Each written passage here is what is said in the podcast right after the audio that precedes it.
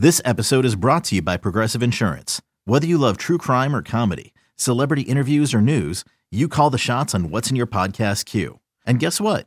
Now you can call them on your auto insurance too with the Name Your Price tool from Progressive. It works just the way it sounds. You tell Progressive how much you want to pay for car insurance, and they'll show you coverage options that fit your budget. Get your quote today at progressive.com to join the over 28 million drivers who trust Progressive. Progressive Casualty Insurance Company and Affiliates. Price and coverage match limited by state law. And we are back. Your boys Fitzy and Hart, the Six Rings crew, here with the latest Six Rings in Football Things podcast brought to you by WEEI Audacy Sports and 2400. I that's that's right. Is uh, Audacy W? Sure, whatever. That's yeah, fine. sure, whatever. Yeah, it's fine. No one really cares. On today's episode, we are in the aftermath of the draftermath. We have reviewed and rated the Patriots 2023 NFL draft. If you missed that episode, spoiler alert, Andy gave it a B. I gave it a B plus. The episode itself was an a- absolute A plus, but the draft we gave it our grades and we shared those of many others around the wide world of football prognostication, expert and analyses. You can, of course, go back using the Audacy app, go to WEI.com, or as you should have already done, reviewed, subscribed, and shared the podcast. On today's episode, we'll clean up everything else in Isle Foxborough. We'll talk uh, about Juju Smith Schuster's first media availability, the UDFA class, and which one we believe not only will make the team, keeping the Patriots' record breaking streak alive, but could have an immediate impact on the roster this fall and beyond. A few other items. Uh, someone was talking QB tears, and we don't just mean Mac crying last year over the offense.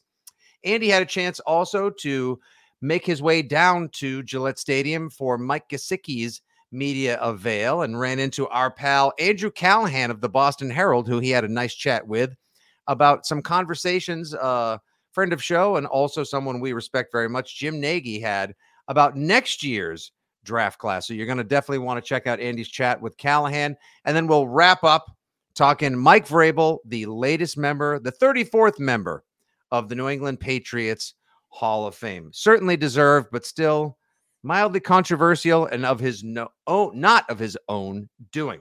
All right, Andy. So the other day, Juju, the uh, dare I say, prize of the Patriots free agent offseason and class 2023, they basically said, We're good, Jacoby. We'd prefer Juju over you since the contracts were ultimately similar. They bring in Juju Smith Schuster. It's a $25.5 million deal, could be worth up to 33 million, same amount that Jacoby's deal could be worth up to with the Vegas Raiders. Uh, 16 million guaranteed. Met with reporters for about 11 minutes the other day. Uh, like as as promised, as advertised, joyful, upbeat, a little bit irreverent, reasonably knowledgeable, good teammate guy. Spoke of his love of Joe Thuney when the name was mentioned, because of course he was part of the Super Bowl winning Kansas City Chiefs last year. Um, I thought it was for your basic initial meet and greet in that weird new media room at Gillette. I thought it was pretty standard issue, cut and dry. Uh, what were your big takeaways? Uh, well, I think the a couple big takeaways that obviously everybody hopped on for their blogs and their headlines that he came to New England because of Bill. Okay, great. You know, whatever. True, not true. Don't really care. That's fine. The dollar bills, you mean? That's what I think. I think generally players go where their best opportunity lies, and generally best opportunity means biggest paycheck. And like Matthew Judon famously Correct. said two years ago, that didn't choose the Patriots; Correct. they chose me. Now, I do still believe there is an aura around Bill Belichick that can be alluring, intriguing. Like, hey, these two are similar. Teams have similar chances. I'll go see what it's like to play for Bill. He is still considered a goat and all that. Learn from him. Um, but then I thought most interesting was obviously his comments about the way he's learning the new offense that's not just new for him, that is new for everybody. Bill O'Brien, whatever he is doing with the Patriots offense in terms of, you know, the old school stuff that was McDaniels and himself in his first tenure, whatever he did in Houston and Alabama, what Mac likes, modern NFL. Um, you know, Juju talking about using note cards and feeling like he deserves a college degree um, after all the studying they have done this spring. And I think really, isn't that the story of the team of the offseason of when we get to September? What does the offense look like? Is it good enough? Like those two questions, re- really simple questions. What is the Patriots offense now under Bill O'Brien? And is it good enough? Is it is it, you know, at a level where this team can you our word be competitive, compete for whatever their talent allows them to compete for, whether that's a wild card spot, whether it's overachieve, underachieve, but what is the offense? And now I think Juju is um, optimistic. You know, everybody's a number one wide receiver kind of thing. Oh, yay, that worked out great for the Sox when everybody was an ace. That was really awesome. Yeah, Whatever. I'll, I'll that, pat that was out. great. Yeah. Um, What's the, what was the old chant? It was uh, be aggressive, be be aggressive. Now we've we've resorted to or be competitive, just be Right. competitive. And- that's and- what that's where we live. But at the same time, I would actually find that I can't believe this refreshing, Andy. I would, and guys like Juju, I think, regardless of check, regardless of reasons for departure from a Super Bowl team and landing in New England, I think he's someone who likes the game enough. Now a seven-year veteran with obviously uh, the first five years in Pittsburgh, one year in KC. Now his third stop is New England for what should be three years. I think he genuinely likes to play football. And he talked about learning, yes, learning the playbook, said he'll do whatever he has to do in terms of blocking. He doesn't mind going over the middle, wants to integrate with the teammates, get to know everybody. Hasn't thrown with Mac yet or had a sesh, but they will soon. Obviously, they're in phase two of the voluntary portion of off-season workouts. And I did find this mildly interesting. The Mhm. whole idea, like, I had no idea uh, coming here to New England how many two way players we had. Now, I thought he was going to talk about Marcus Jones. Like, hell, you're telling me this guy returns kicks, picks off passes, and takes passes to the house? That's actually a three way player. Now, he was talking about the fact that I think he was almost maybe tipping this umpteenth iteration of the Erhardt-Perkins, Weiss, Belichick, McDaniels, O'Brien playbook. Notice the complete omission of Patricia from there that there's going to be a lot of multilateral usage. You're going to see receivers probably in the backfield with carries. You'll see you'll see backs split out. I think this is going to be a little bit of a creatively spun all hands on deck approach to offense and scoring the ball. And I think we've touched on that, but that's the reality. They don't have one or two guys you can just count on to say, these are our stars, these are our studs, this is what they do. They're better than you, they beat you at it. This is where we go with the game on the line or gotta have it plays, as Belichick calls them. And in theory, that's supposed to play into Mac's superpower, as Dan Orlovsky likes to say, right? His ability to read a defense, make a decision pre snap, during snap, post snap. Um, in theory, I, I think it's good. They don't have a number one receiver. They don't. They do not have an elite Nope. playmaker. Juju maybe is their number one. DeVante Parker maybe is their number one. Kendrick Bourne maybe bounces back. Who knows? But I also think they have a lot of good options, competitive options, to use our Mhm. C word that we're going to continue to throw around. Um, you know, Rhamondre Stevenson is a star. I think James Robinson is going to be very productive. Ty Montgomery is still on the roster. Hunter Henry. I forgot about Ty Montgomery. Thank Don't you, forget. Andy. I I am the brains about- of this operation. I was so- what does it See? say you do? See, I'm even the a- brains, I'm the what brawn, would you I'm the- say you do here? See, even a compliment on this effing show can't come without an insult. Um, but I would also say, and I Uh. would I would have to go back and look specifically. But Bill O'Brien was here with Aaron Hernandez, who was a lot of things. I'm going to stick to on the field. He was a versatile football. It always has to come with that caveat and disclaimer. But I too would like to actually point out that during the three seasons he played for the team, he was awesome on the field. and in the backfield. They used him in the Yes, backfield. He was a slot everywhere. receiver. He and Wes Welker, I always say, he and Wes Welker lined up in the same line for positional drills in practice. They were considered of the similar position, if not the same person. You know, Welker obviously feared being in line with him. He's I was about just going to say.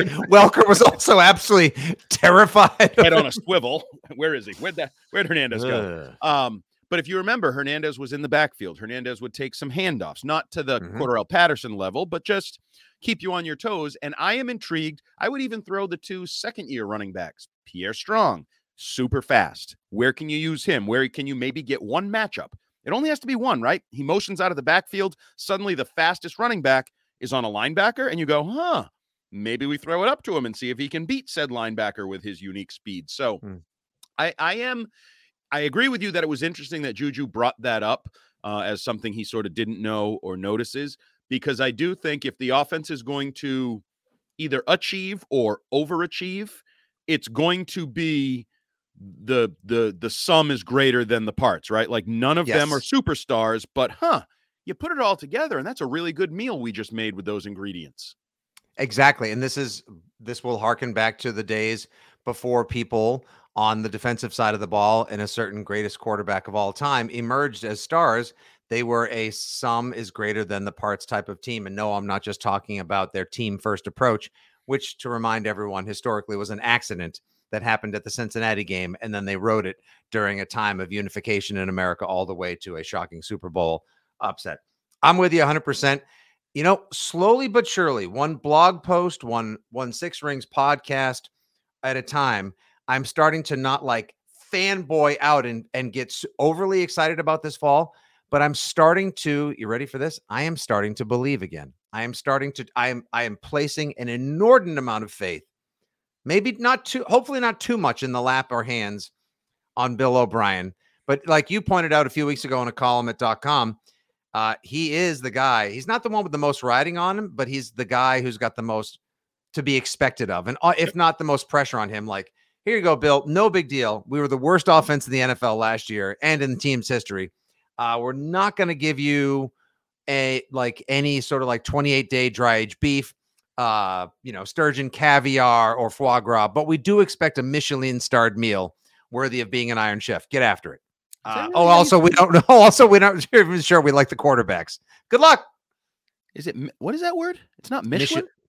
Well, it's Michelin here, but they say it. They said where they always say Michelin. Wow. For the Does fancy Michelin, French restaurants. See, Does Michelin have cave aged cheese? See, again, ask anyone else. Shime likes it. Keith likes it as well. You're the only one in our extended Six Rings family the Michelin man. Yes, exactly. what kind of tires would you like, Firestone or Michelin? I'm going to try uh, that next time. I am. You should do that. That would be. That They're would not be hilarious. the podcast, but they are the best tire, I believe. Uh, so. Deep dive, by the way, too. Just a funny little, funny little fact about it. The reason why uh, the Michelin stars, Michelin, if you will, they created their whole restaurant thing based on a like they basically wanted you to drive more. So they're like, hey, get in your car with your wear out your tires going to these restaurants, and now it is the internationally approved dining mm. guide. It's that is that is next level freaking genius right there. That guy, and you are next level genius for listening to the Greatest Patriots podcast. Thank you guys for tuning in to Six Rings and Football Things. Please rate, review, subscribe, and share. Uh, Andy, one more little nug before we get to uh, your interview with Andrew Callahan on Gesicki Media Day. Uh, we never really touched in our draft review the undrafted free agents. Mm. Now, how they will affect the draft class and the grade we gave them I think needs a little time to marinate and develop. But you can judge the class usually uh, in and of itself. Usually the Patriots are pretty aggressive when it comes to UDFA season. Sometimes they bring in as many as seven into the fold, and usually one or two of them make it to the team. Like I said earlier, they're going on 19 straight years of an UDFA making it to the game day 53 man roster. And I think this will make 20 because of the three that they signed, um, the linebacker whose name I forget as Siebling, Seabreeze, Seabold. There's like a special teams linebacker from insert name of somewhere state. We're not going to worry about that guy. Um, there's Ed Lee, the wide receiver. There's three and a half, if you will, the wide receiver from Rhode Island who is highly productive. He's getting a camp invitation. So he's yes. not technically even an UDFA per se. He's not been signed yet. He's getting a camp invitation. Love a scrappy underdog story. Local kid with speed to spare. There's Louisiana Lafayette tight end, 26 uh, year old Johnny Lumpkin, 6'7, 270. So an absolute unit, a specimen of a blocking tight end at best. Who doesn't love uh, giving a flyer for a couple bucks to a raging Cajun? But the guy we're all going to be talking about, whose highlights are probably number two on the Twitter and Instagram sphere for the diehards and the Foxborough faithful, next to Kayshon Boutte, Malik Cunningham, quarterback of Louisville who literally took over for Lamar Jackson. And I think the reason why he literally took over for him was because somebody found this kid and said, I think we can just put him in and no one will notice that it's not Lamar Jackson. From just body type looking like him to a playing style utterly reminiscent of him. Now, not quite as productive in college for four years, not no. quite as accurate a passer. No. But man, he is elusive. He is fast. He can scoot and he was productive. But Lamar Jackson went at the end of the first round, 2018. This kid goes as an undrafted free agent. He was awarded the richest free undrafted free agent contract in Patriots history. I think it's because they smell somebody who can play special teams and who's willing to switch positions. We could have an Edelman type hopeful development here. Okay. cliche alert, cliche alert. All right, well, what do you see him doing? What do you, you think he's going to? The brakes. I, I said development. I didn't say success story or we could have an Edelman. You just said we could have an Edelman. You know what we could have? Michael Bishop, Kordell Stewart. Like, let's go with guys that aren't. I mean, Kordell Stewart. Well, fine. okay, slash.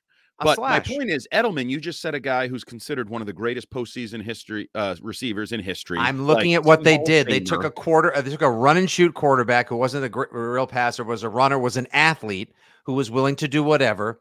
Maybe they'll try a similar process of seeing where talent, athleticism, will, and speed and maneuverability like that can fit in on the field. Not oh, here's an absolute stud who should be a local, if not national Hall of Famer. Well, I will say uh, he's a better athlete than Julian Edelman, in my opinion. He is a better playmaker with the ball in his hands. Like he is an elite. As you said, go to social media, go to YouTube, look up some highlights, and you'll be like, wow, this guy's pretty, pretty legit. Little pinball kind of all over the field making plays. So with the ball in his hands, he works as an athlete.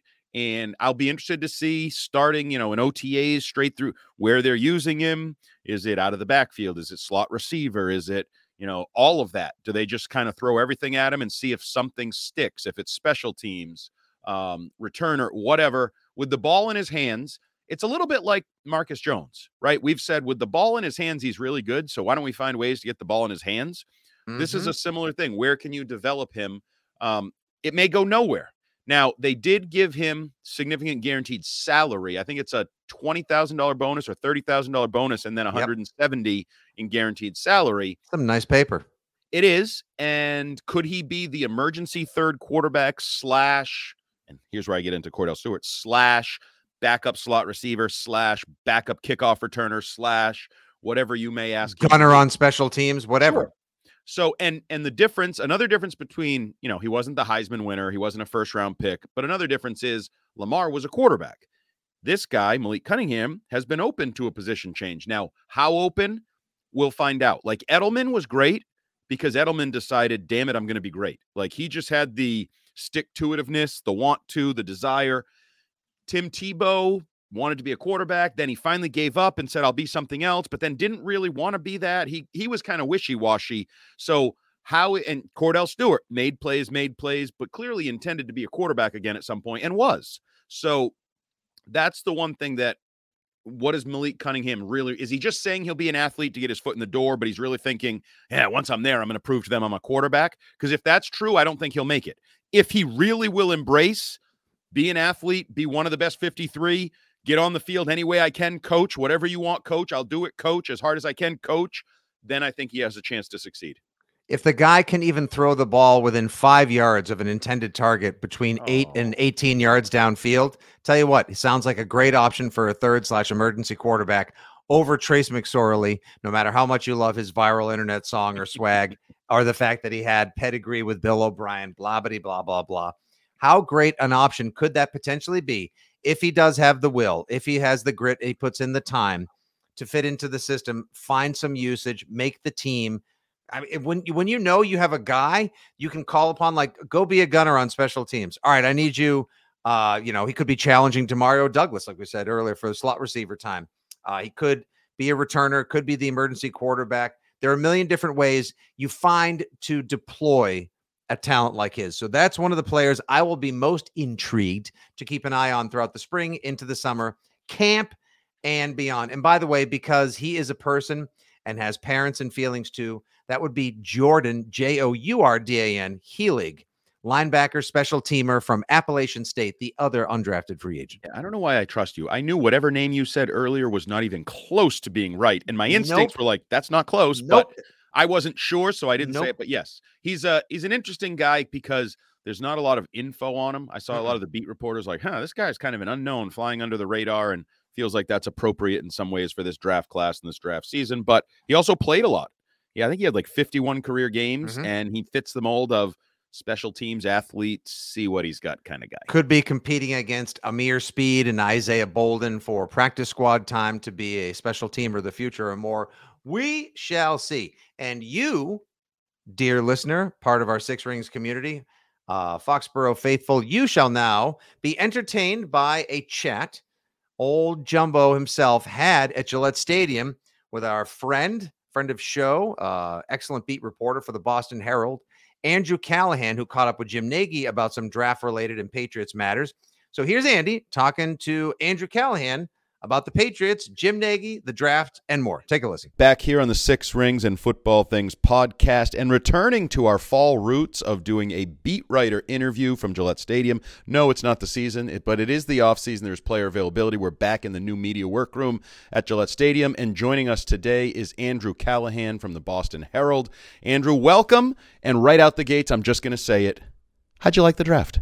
I like the draft. I thought it was solid. I thought it was relatively normal. I was higher on the draft, and I think consensus give it the hard B, maybe even closer to B plus and B minus. So all things considered, and maybe this was just the you know you touched the stove once last year with Tyquan Thornton and Cole Strange, and you pull back, and you're not going back there again. Uh, I think they handled their business well. So one of the, uh, of course, WEEI is a talk radio station, so we uh, slum it in talk radio topics from time to time, including Fitzy and I here on the Six Rings podcast. This idea that because you trade down and get a player, that you somehow value said player less. Do you buy into that? Because I am I am one who coming into the draft, I thought Christian Gonzalez was the perfect pick. I would have traded up probably into the top eight to get him. They, I may have been upset at the time, but they traded down, added an asset, and still got, in my opinion, the best player at the position where they had the biggest need. Do you believe they valued Christian Gonzalez appropriately? Uh, I think so. And I will say two things. One, if you're looking to complain about the Christian Gonzalez pick for everything that we knew about him pre draft, everything we know about the Patriots' needs and how those align, you were just looking to be upset at the pick. This is a consensus top 10 player. This was a guy who was arguably number one in his position. And the second thing I would say is this, and we may or may not believe the Patriots on this, but we asked Matt Groh about that trade back from 14 um, the Jets were behind them at 15 and then Washington. He said, We had a good sense Christian was going to last until 17 because Pittsburgh was coming up for a tackle. The Jets weren't going to take a corner. And they had good intel that the commanders liked Emmanuel Forbes over Christian Gonzalez. So at that point, they say, Yeah, there's a little risk if a team trades up into one of those slots, 15 or 16. But we'll probably get our guy and add a fourth round pick, which for them was useful considering the run they had in offensive alignment.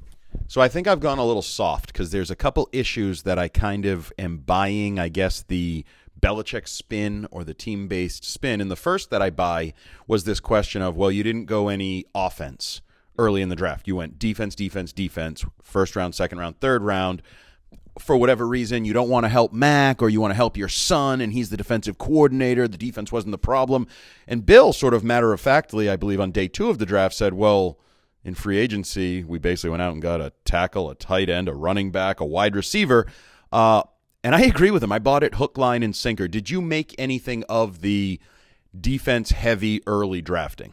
I think he was being mostly honest when he said basically that's how the draft board fell. Now, the one quibble I would have is in that second round where they're at 46. You had tight ends I thought would fit here really well, one of which Vegas went up uh, to, I think it was 37 or 30, maybe even higher. Uh, yeah, they were at 38. So this was like 33 or 34 to get Michael Mayer, who you know if Vegas is high in them, Dave Ziegler and Josh McDaniels, he's a fit in New England where they're going back to that style. Then Luke Musgrave goes 42 to Green Bay. Those are guys who fit your typical wide tight end, can play in line and split out. And the Patriots are very familiar with trading up in the second round, had done it for five straight years. So that's a move they could have made. I, I mapped out all these different trades where they could spend a fourth rounder or two and get up into exactly those ranges for Mayer or Musgrave. Now, as far as the defense falling where it was, you know, Mike Reiss, I know, reported that they were looking or made calls to trade out of the third round, go with Marte Mapu, and that was their pick. So, yeah, I didn't see it um, as as really you know offense versus defense. I think it was their board. The other part about the mock conversation, really quickly, is I think people who are asking, do they do enough to help Mac? Are making the case that Mac needs more help. Like if you're high on Mac, I think you're fine because you think he's really good. He can overcome this. If you don't think he's very good, you're saying they needed to do more. And something that obviously plays into the equation is Bill O'Brien. You went from your words, Boston Herald, you and Karen Guregian, who's moved on. Congrats to Karen. Uh, great career, great woman. Um, but you guys wrote the story on the dysfunction. If you just become functional, competent, normal. Let's not even say, you know, Bill O'Brien is the greatest of all time. He just kind of lets everybody take a breath and feel pretty confident going to the field. That's a major advancement for Mac and everybody involved in that offense. But I did want to jump across. You you you mentioned Marte Mar- Mapu, who is an interesting athlete. I'm not going to pretend I know a ton about him. We've all seen the highlights. You read about him. defensive player of the year in his conference and some I mean the the highlight the Patriots put out on social media where he's just blowing somebody up. And I know you talked to Jim Nagy, Senior Bowl director, former Patriots scout, and he emphasized that hitting actually, talking about how he hits maybe heavier than his weight would would lead you to believe. And he kind of talked about where he thinks he'll be positioned for the Patriots. Where do you see Mapu when he gets healthy, coming off a pack, but when he gets healthy, what do you think he could mean for this defense? So Mapu, I see as a box safety, and I know the the easy comparison is to go Kyle Dugger, right? Because he's around six two, six three. Mapu's a little bit taller.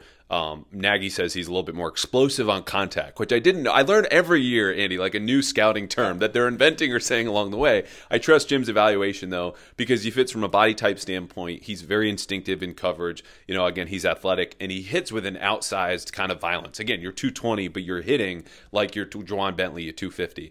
Now, it's not so much how hard do you hit, but how hard, you know, how long can your body hold up against hits coming your way from offensive linemen who are literally 100 pounds heavier than you. So I think he'll he'll have a role. You don't draft a guy in the third round without a definitive idea, as much as Bill tried to tell that exactly to me on the press conference call after they selected him. But he could be a dime linebacker early on. I just wonder if he might be a player, and we see this from time to time, does all these different things but where does he win? Like, is he better in theory than reality? We won't find out until they put the pads on, really, in August. Uh, but for now, I'm excited because I knew I heard from someone at the combine Bill loved him. I checked in on that after they took him, which obviously should be confirmation enough. But someone from the team got back to me and said, yes, Bill loves this guy. So they're going to give him every chance they can to let him play. And I feel like he's the type of player, whether it's Dugger or Adrian Phillips, Jabril Peppers, talking about a guy who probably hits a little heavier than his weight. Um, and what that brought to the defense. But I feel like this goes back almost decades, where Bill, whether you whether you call it the big nickel with anybody from. Um, uh, I'm drawing a blank on some of the names. Tank Williams, for example, they brought in, and there's been these various guys, or even to some degree, the Cam McGrones of the world, where it's like, are they going to get lighter and more athletic at linebacker? And I know we've had these conversations with Jerod Mayo in recent years because Mayo, Bentley, hell, Mike Vrabel, like they've just been a big linebacker team for basically two decades.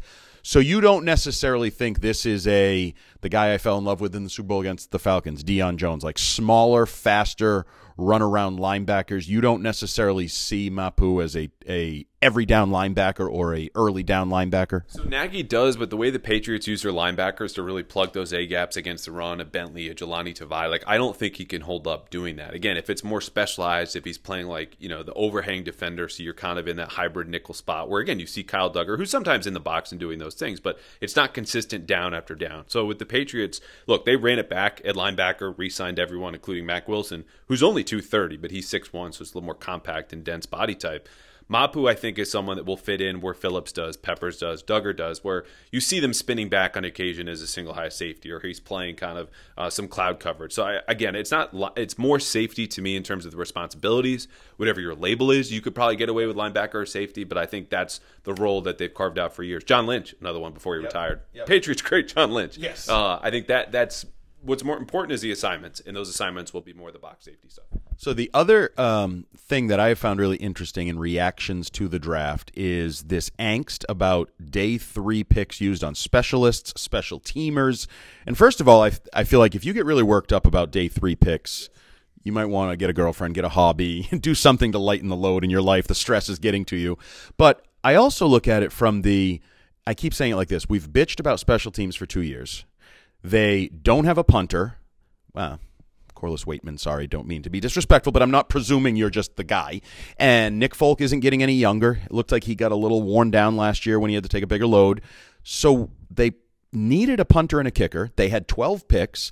They got the second best kicker, theoretically, the best punter, and they drafted some guys that look like they are you know, special team 101. Oh, you're 6'2, you're 210, and you run a 4 3. Yes, I can find a spot from you in a coverage unit.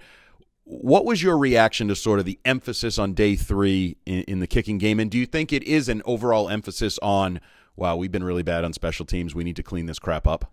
I think the emphasis is totally warranted. Like this was the worst special teams in the league last year. You allow half of the kick return touchdowns in the NFL in a given season, you're screwing up royally. And that's not only just the coverage units where we could go back to the Buffalo game and parse through was this Myles Bryant's missed tackle or Pierre Strong, you know, lost containment. Like they didn't have anyone on the roster who could just put the ball from the tee through the back of the end zone for a touchback. Okay, and that went down when you lost Jake Bailey. So they replaced Jake Bailey with Bryce Baringer, who was bombing 70 yarders at the Senior Bowl out of Michigan State. Supposedly the talk of the Senior Bowl, not just from Jim Nagy. Danny Kelly told me that from the Ringer on my podcast this week. And as far as Chad Ryland, if he went in the fifth round, like I don't think people, to use your word, are bitching that much because that feels like more kicker territory. It's not the highest draft drafted specialist Belichick's ever taken, which is exactly what Ryland is. You needed to address this though, because Folk hit the crossbar from I think it was 46 or 48 late in the season in December. Those are the kicks that are going to make the difference between the Patriots making the playoffs in 2023 or missing it. You needed to address those. If you want to, you know, again, complain about Ameer Speed in the sixth round, a guy who couldn't really see the field until he was a six-year senior at Michigan State, transferred from Georgia. I don't think he's going to play corner here. So another core special teamer, sure. But these are six-round picks. Like you throw them at the wall and see what sticks in training camp. As far as Ryland and Baringer go, no, you needed to address these, and they did. And if you're going to throw something against the wall, and I think Matt Groh certainly seems to believe in this, go with a four-three guy. Yes. Like, yes. If you want fast players, you got to draft fast players, says Matt Groh. Guy whose name is literally Speed. Yeah, right. So um, you just brought it up. You said if they're going to make the playoffs, so that's where I wanted to go. Just sort of, we're kind of in the late stages of roster building. For the most part, these are your 90 man roster. Like, this is what you're going to start to work with, build around. Bill O'Brien.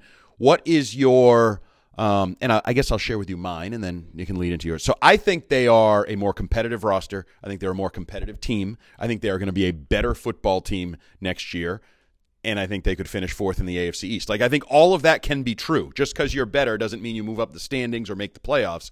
How do you feel about what this team has done to fix? What were problems from a year ago? Maybe accentuate strengths, whatever. Where do you feel like they are in, it's still early. I know, Bill, we're not going to play a game till September, but how do you feel about what they've done with this team? So the framework I've started to use when you look ahead for uh, prognosticating is the over/under totals from Vegas. Because if you're looking at strength of schedule, you need to see what your opponents are currently projected for. The Patriots, what it's worth, are seven and a half. Mm-hmm. I feel much better saying the over on seven and a half. Not that I'm putting any money on that. I'm not nothing NFL related. I wouldn't. FanDuel sponsors my podcast. I don't bet football, but do they make the playoffs or not? I mean, then you get into the conversation of injuries, and it sounds like a cop out. But you look at Miami; it's a very top heavy roster. Like they're getting Jalen Ramsey, not the twilight of his career, but certainly the back nine.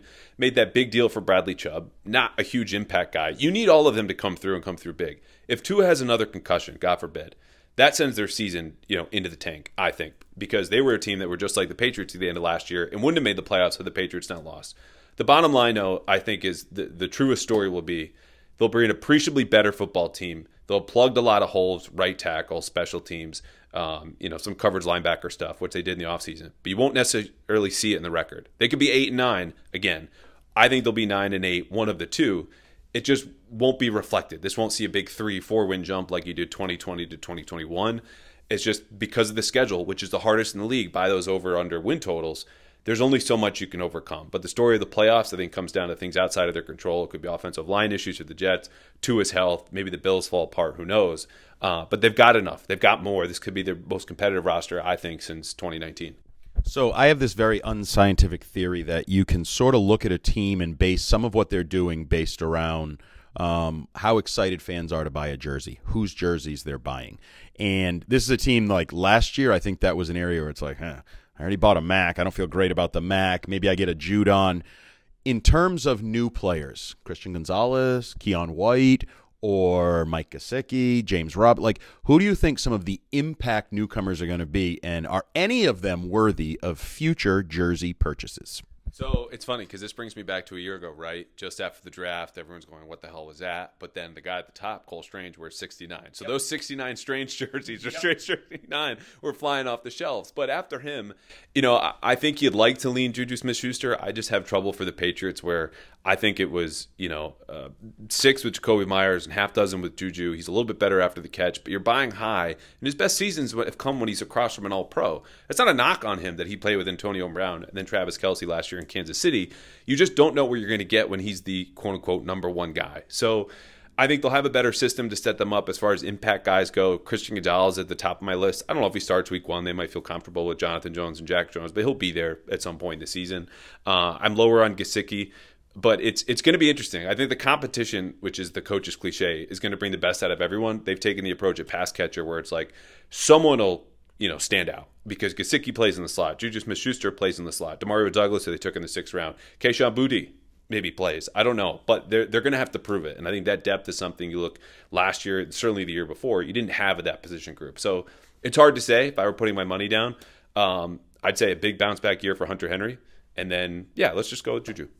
And uh, a name I always like to throw out there because I'm higher than on him than most people are James Robinson. I think he's going to be a sneaky contributor. I think if people go back and look at what he did in Jacksonville, that he could be a Rhamondre Light, where he could be that sort of dual threat, catch the ball a little bit, run the ball a little bit. I do think Christian Gonzalez will be popular because if he gets jersey zero, I know Jack Jones, maybe he Christian Gonzalez, whichever zero, I think will be popular just because of the first year um, of the zeros. But do you feel good about just the just where the team is going? So you just said more competitive. I agree with you. I think they're a more competitive team, more competitive roster.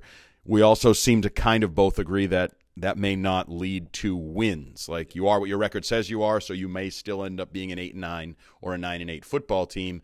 But longer term, like is this trending in the right direction? And that obviously gets into Bill Belichick chasing a record for wins, but also chasing the end of his own career. They're like he closer to the end than he is the, to the beginning, as Tom Brady would say. Like, do you feel there is a positive momentum or development with this franchise as a whole? Definitely, because I think it'd be hard to go further in reverse. You know, they're, they're not going zero to 60. They're going from negative 60 going backwards right. to zero in neutral and now kind of moving forward. And you look at free agency, like, I think they didn't do enough at offensive tackle for the present or the future. Riley Reiff was discarded by the Bears and the Bengals, who in each of the last two seasons had one of the worst offensive lines in football. They said thanks, but no thanks. So he's here. He got one year, $5 million. Calvin Anderson, okay, back from the Broncos. You know, not great shakes at the offensive line. Let him go for a two year deal. So they're taking, again, a similar approach of these middle class veterans who will give you better value in these contracts because someone will break out, and that'll be a big win. The blue chip talent, though, is still a big issue. And I've asked other people, you know, who work for teams around the league about what do you make of this roster? Yeah, it's better, but who are we scared of? If I'm an offensive coordinator or defensive coordinator the night before a game, and you just don't have that. Devin McCourty said it on Quick Slants, I think yesterday, two days ago. So that's something they still need to overcome. The progress is being made. It's just how fast is it? Because the clock that's ticking, if you believe in Mac, and I think we're going to get the best out of Mac Jones this season, is his rookie contract. And it's a point that's been beaten into the ground, but it holds true. The next two years are really the window here, unless they want to trade out a quarterback. But then the question is, what are your other options? Because no one's really given away a top 15 quarterback for pennies on the dollar. And that's what you're looking at if you want to make an appreciable upgrade. There's progress here. They're in the right direction. I just think it's going to be slower ultimately than people want, unless, of course, things break their way. Because last year, there was no breaking free from the chains of Matt Patricia and Joe Judge running your offense. He is Andrew Callahan of not only the Boston Herald and the definitive breakdown with Karen Guregian of the dysfunction of the 2022 Patriots, but also the Pat's Interference podcast. So not only should you be a listener to Six Rings and Football Things, but you should be a subscriber and listener to Pat's Interference. I know you've heard Fitzy there. I think you may hear some other people that are familiar there. Next week. Yeah. I, I look forward to making my Pat's Interference debut. For Andrew Callahan, Andy Hart, Six Rings and Football Things, out. As always, we thank you for the mileage and the legwork, Andy, and Andrew Callahan for the time. Callahan, as I've mentioned before, is one of my favorite follows. I think he's a great writer, um, a Boston media presence in Bloom, has phenomenal taste in beer. He's a P1 to Vitamin Sea, like myself as well. Oh, stop it. You love it when I bring him for you. Hey, I, we're recording this on Star Wars Day, and Vitamin Sea just released a Star Wars themed uh, Mandalorian IPA called "This Is the Way" IPA. So they deserve a shout as far as I'm concerned. Okay, I don't hate it. I'm even I have an idea for right the Vitamin Sea because I do like Vitamin Sea. I've said it many times. The blueberry okay. pancake breakfast was one of the most interesting things I've ever partaken in. Yeah. But you know what they should come out with? My Andy Hart's IPA, where we just call it Christmas tree water.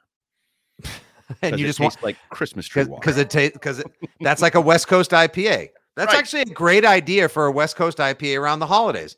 I Thank will share you. that with Dino, and I will make sure when he gives me a four pack to give to you that I drink the first three just to test it out for you. Okay. Um, no, we thank we thank all of our, the local people that are very generous to the Callahans, the Jumbos, the Keefs, and the Fitzies with uh, the delicious beer for trying to provide you with some fun Foxborough opinions and more. All right, so here in our last little segment, Uh, we'll get to Mike Vrabel, uh, who was just elected 34th member of the New England Patriots Hall of Fame. I did want to ask you one quick question, though. Did you happen to see Kyle Brandt on uh, Wake Up It's Football or Good Morning Touchdown, whatever you like to call it? We all know it's called Good Morning Football. Uh, he did a little thing called QB tiers. He ranked Mm. all the quarterbacks into seven tiers. You know, Keith, when you're off and on on Tuesdays on the Rich Keefe Show, you guys do Tier Tuesday. Yep. it's a big thing. It is Um, he, ha- yeah, Very he popular. had uh, Mac Jones Hmm. in the sixth of seven tiers. Uh, with three other quarterbacks. Um, it is the season for a lot of people to try to just get clicks and get your attention. Uh, I think he was even in the same tier as, if I'm not mistaken, Tua and Trevor Lawrence. To which I say, "Are you shitting me?" Easy, easy. Kids No, are listening. right. If they made it this far, they know what they're in for. Earmuffs. Earmuffs, blank balls. All right. Um, yeah, I found this interesting, and the thing that jumped out at me not wasn't necessarily where Mac Jones was. I think he should be near the bottom tier after last year. It's just the reality. Sorry, Mac, it is what it is. But that Trevor Lawrence and Tua were all in the same tier because basically the the final tier was the rookies. So if you were a veteran, you were seemingly automatically in the sixth tier. You stayed out of the seventh tier. I feel like he needed an eighth tier. If I'm a Jags fan, I'm offended. Who you think feels better about their quarterback, the Jags or the Patriots? Trevor Lawrence Uh, or Mac Jones? It's the exact opposite of where it was after 2021 because we were saying, who do you think feels better about their quarterback after 2021 was Mac over Trevor. And by the way, Trevor Lawrence, his actual uh uh is that his actual count? Yes, it is. Uh Trevor Lawrence quote tweeted it and says, the game ain't played on paper. Good for good for him. Jimmy Garoppolo's by himself in fifth place. In Weird. fourth place is Russell Wilson. Are you kidding? Come on. What are we, It- Kyle? Kyle. But now I, I would like to hear. I didn't see the segment. I'm assuming this was a segment on his show as well. So I didn't hear the Mhm. verbal uh, defense and arguments for each. Now, I will say we just kind of voiced how you could argue for Mac Jones and Trevor Lawrence to be in the same category would be a simple math equation. Average it, right? A plus B divided by two. You had Yep. a crappy A and a very good B for one guy. You had a very good A and a crappy B for the other guy. You divide by two. They're both in the same area, right? A A Mhm. plus B divided by two. So now I don't think it works that way. I think the Jags feel like they have a franchise quarterback. I think the Patriots are wondering if they have a starting quarterback. So there, there's a little differentiation there. Yeah. Um, but it was interesting, and you can, you know, sort of the the the Garoppolo one was strange. Him on his own little island above these guys, but I mean, he's handsome enough. Does he need the spotlight? yeah, it, it was a strange. But this is why these are good tiering or lists or any you know power rankings because they get people like us, and there's so many blogs and podcasts out there to debate, defend, bitch about. So good job by Brent.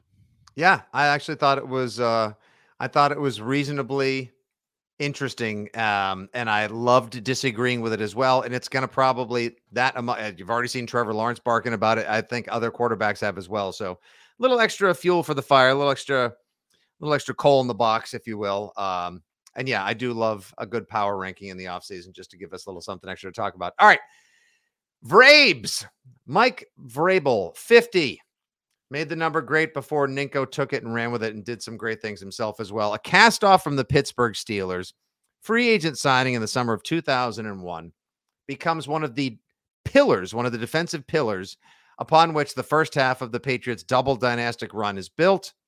One of uh, a favorite of Brady, Coach Belichick, someone everyone said had an incredibly high football IQ. Everyone knew he was going to be a coach one day. Spoiler alert, it worked out. He would also become a coach that would get under his previous coach's skin and help knock Tom Brady out of a Patriots uniform. He is now the latest member of the Patriots Hall of Fame class. I believe personally Logan Mankins deserves it. Hopefully he'll get in as well. One of the top Patriots to never get a ring uh, during his time during that double dynastic run. Bill Parcells continues to be a polarizing and controversial figure.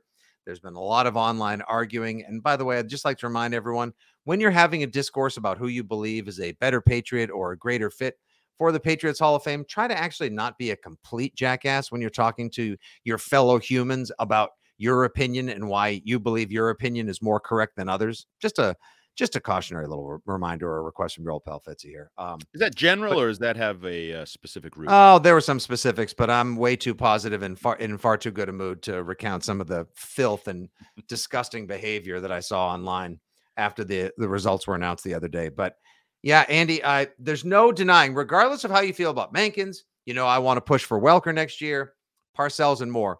Mike Vrabel is deserving. He seems honored by it. It's a great fit. It's long overdue. And I'll tell you, with his attitude, his wit, and his cunning bite, I think it's going to make for a hell of an induction and it's going to make for a great speech. no question that it has the potential to be the best of all time for him to tell stories, for him to um, just recount things, bust balls, because he Mhm. is the ultimate ball buster. He's a guy's guy. You know, we all learned that famously in that clip a few years ago where he talked about cutting off his you know what to win a Super Bowl. I think it was a Barstool podcast. Um, he is he's that guy. Like I, I love him. One of the more interesting, competitive, versatile guys. Just smart dude. And he didn't he famously always bust Brady's balls, uh, receive offense like he gave it to Bill Bill's. as bad. Bill The too, right? famous story. I think I can tell this. I may have already told it before. Who knows? But Go ahead. there was a story that I was recounted in a team meeting. Bill was um, sort of cautioning against the team reading its own press clippings and getting too big of a head at some point in one of these seasons where they were always good. Obviously, they won 14 games every year, that whole thing. Mhm. And he he said something about you know the media is going to be giving you guys a bunch of BJ's, not the Mhm. wholesale club, the other thing. Yep. And he and he went on a and then this the talk continued for like another five minutes and Bill stopped. And when Bill stopped, Vrabel raised his hand and said, um, can we get get back to those BJ's? How do we get and obviously the whole place erupts. He was a ball buster. Like he Yeah. remember that he wore the Giants helmet once because Bill talks about the Giants linebackers so much that he got sick of hearing it. So he came to practice in a That's funny. That's helmet. funny. Like he he's such a unique guy. Now, the fact that he's a head coach, I don't know how open he'll be in his little chat on the podium and his speech and everything at Patriot Place. I also am I wrong to presume here that this means the Titans will probably be in Foxborough in the preseason? That's that is the app that that's what I wrote about the other day. Uh there the Patriots already have committed to joint practices with the Green Bay Packers in Right. Green Bay, Right. which will be very interesting as well because I'm sure Bill Belichick, um, thrifty as he may be known to be, could probably use the company card to take Matt Lafleur out to dinner and just absolutely pump his brain along with anyone else that's available for all the extra Rodgers intel they possibly can get to get inside his head or defend against him. Now they have to play him twice this fall. But that to me, that the biggest tell is the Patriots had to have been in touch with the league to say, like, yeah, we want to do joint practices with the Titans. So put them on our Right. preseason. Like, that's going to be your one because Pats will have one preseason home game. That will be your one preseason home game with joint practices and a ceremony for Vrabes. and the joint practice schedule is generally joint practice, joint practice, day off, preseason game. So it works perfectly. That day off will be the ceremony at the plaza at Gillette Stadium. It'll Mike be Vrabel gets- 97 degrees with the heat reflecting off the new tower. Yeah. perfect. And hopefully Vrabel does tell stories because he's um he's just a phenomenal um doesn't take himself too seriously is never afraid to speak his mind gets him in trouble occasionally as Mhm. people may remember there was the theorization that he was traded with Matt Cassel to the Chiefs because he was openly discussing um, during the CBA negotiations the financials of Patriot Place and how they claim that that mall has nothing to do with us players. We're not part of that revenue, even though Yeah. it's built a stone's throw from from Yeah. the stadium and it's called Patriot Place. And I He's like, didn't we build that? Didn't I help build that too? Yeah. So you know there was there was some uh, times there at the end that may not have been perfect, but certainly everybody probably saw the video the other day when Robert Kraft FaceTimed him to let him know he was the winner of the fan voting. Okay, so Vrabel's worthy. We can all agree. I think Mhm. it took seven years for him to get through the process of he had some good competition to cut against, and it's good that he got in now because we have discussed previously the logjam that is coming up. But that's where I want to go. So Vrabel, we can all agree, is a Patriots Hall of Famer for everything he did. You know, we can bust Fourier's balls that w- he used to come in and take Fourier's touchdowns. He was the Ah, ultimate. Still a very sensitive subject. Yes, yes, it is. um, but okay, so Vrabel deserves to be in. That's great. He and Scar will go in in August when the Titans apparently come to town joint practices. But what we need to talk about is obviously the two guys that didn't get in this vote, which would be Bill Parcells and Logan Mankins, Mhm. but also a guy like Wes Welker, who I continue to believe is the most disrespected player in the history of the franchise by your people, Foxborough quote unquote faithful. Uh, it- and shame and shame on each and every single one of them. I, I- blame you, it- people like you. No, do not. Yep. I'm the one who's leading the charge. I have Now made it my are. mission. No, no, no, No, for You the longest the time, I had not. you Absolutely not. You no, don't you dare. I monster that you want none of that smoke. I have worn the jersey proudly. I still have my Welker t-shirt. I have been a card carrying member. Sure, was I disappointed that he decided to leave afterward? I understand that there was some contentious uh, dialogue, discussion, and contractual negotiations, and he and Belichick didn't always see eye to eye. Apparently, they were mad that he took the franchise tender of nine years for the 2012 season, nine million, and that's when they started developing Edelman behind him. Obviously, the succession plan worked out. Edelman became that guy, not even Amendola after Welker left and went to Denver of all places, two years, 12 million. No, I believe I've told you he belongs in the Pro Football Hall of Fame, not just the Patriots Hall of Fame. And Bagel. people need to get, dude, you cannot argue the impact he had on the wide receiver position. Made the He position. Huh? He made the position slot receiver. Exactly. He Yeah, took it to no- the level it's at. And no everybody can him. argue that. everybody loved him. Um, you know, for a while there was like a running joke, like the white Patriots slot receiver, obviously, because Mhm. you had Welker to Edelman to Amendola in that world. Mhm. But he was respected by everybody on the football field defensive players, offensive players, black players, white players, quarterbacks, coaches, anybody he came across because of what he did statistically. Um, and I always go back to the one word Bill likes to use availability is the most important ability. He was so effing durable, despite, and I think it kind of has affected his post playing career life. I think he's his head got knocked around a little more often than it should have. For had to wear that being. big helmet. People joked it was a Marvin the Martian helmet. His body also took a beating. My God, Yep. he got lit up sometimes. and so yeah, he did, and and yeah, and he got up, and he got even after he tore his ACL in that meaningless game in Houston, January 2010, before they got their doors blown off by the Ravens in the a wild card game. He was there in September, lined up with a brand new, and still had a good season. And by the way, giving hope for what Bill O'Brien may do with the wide receivers this fall. He is an expert, a whiz at getting the most out of a slot receiver.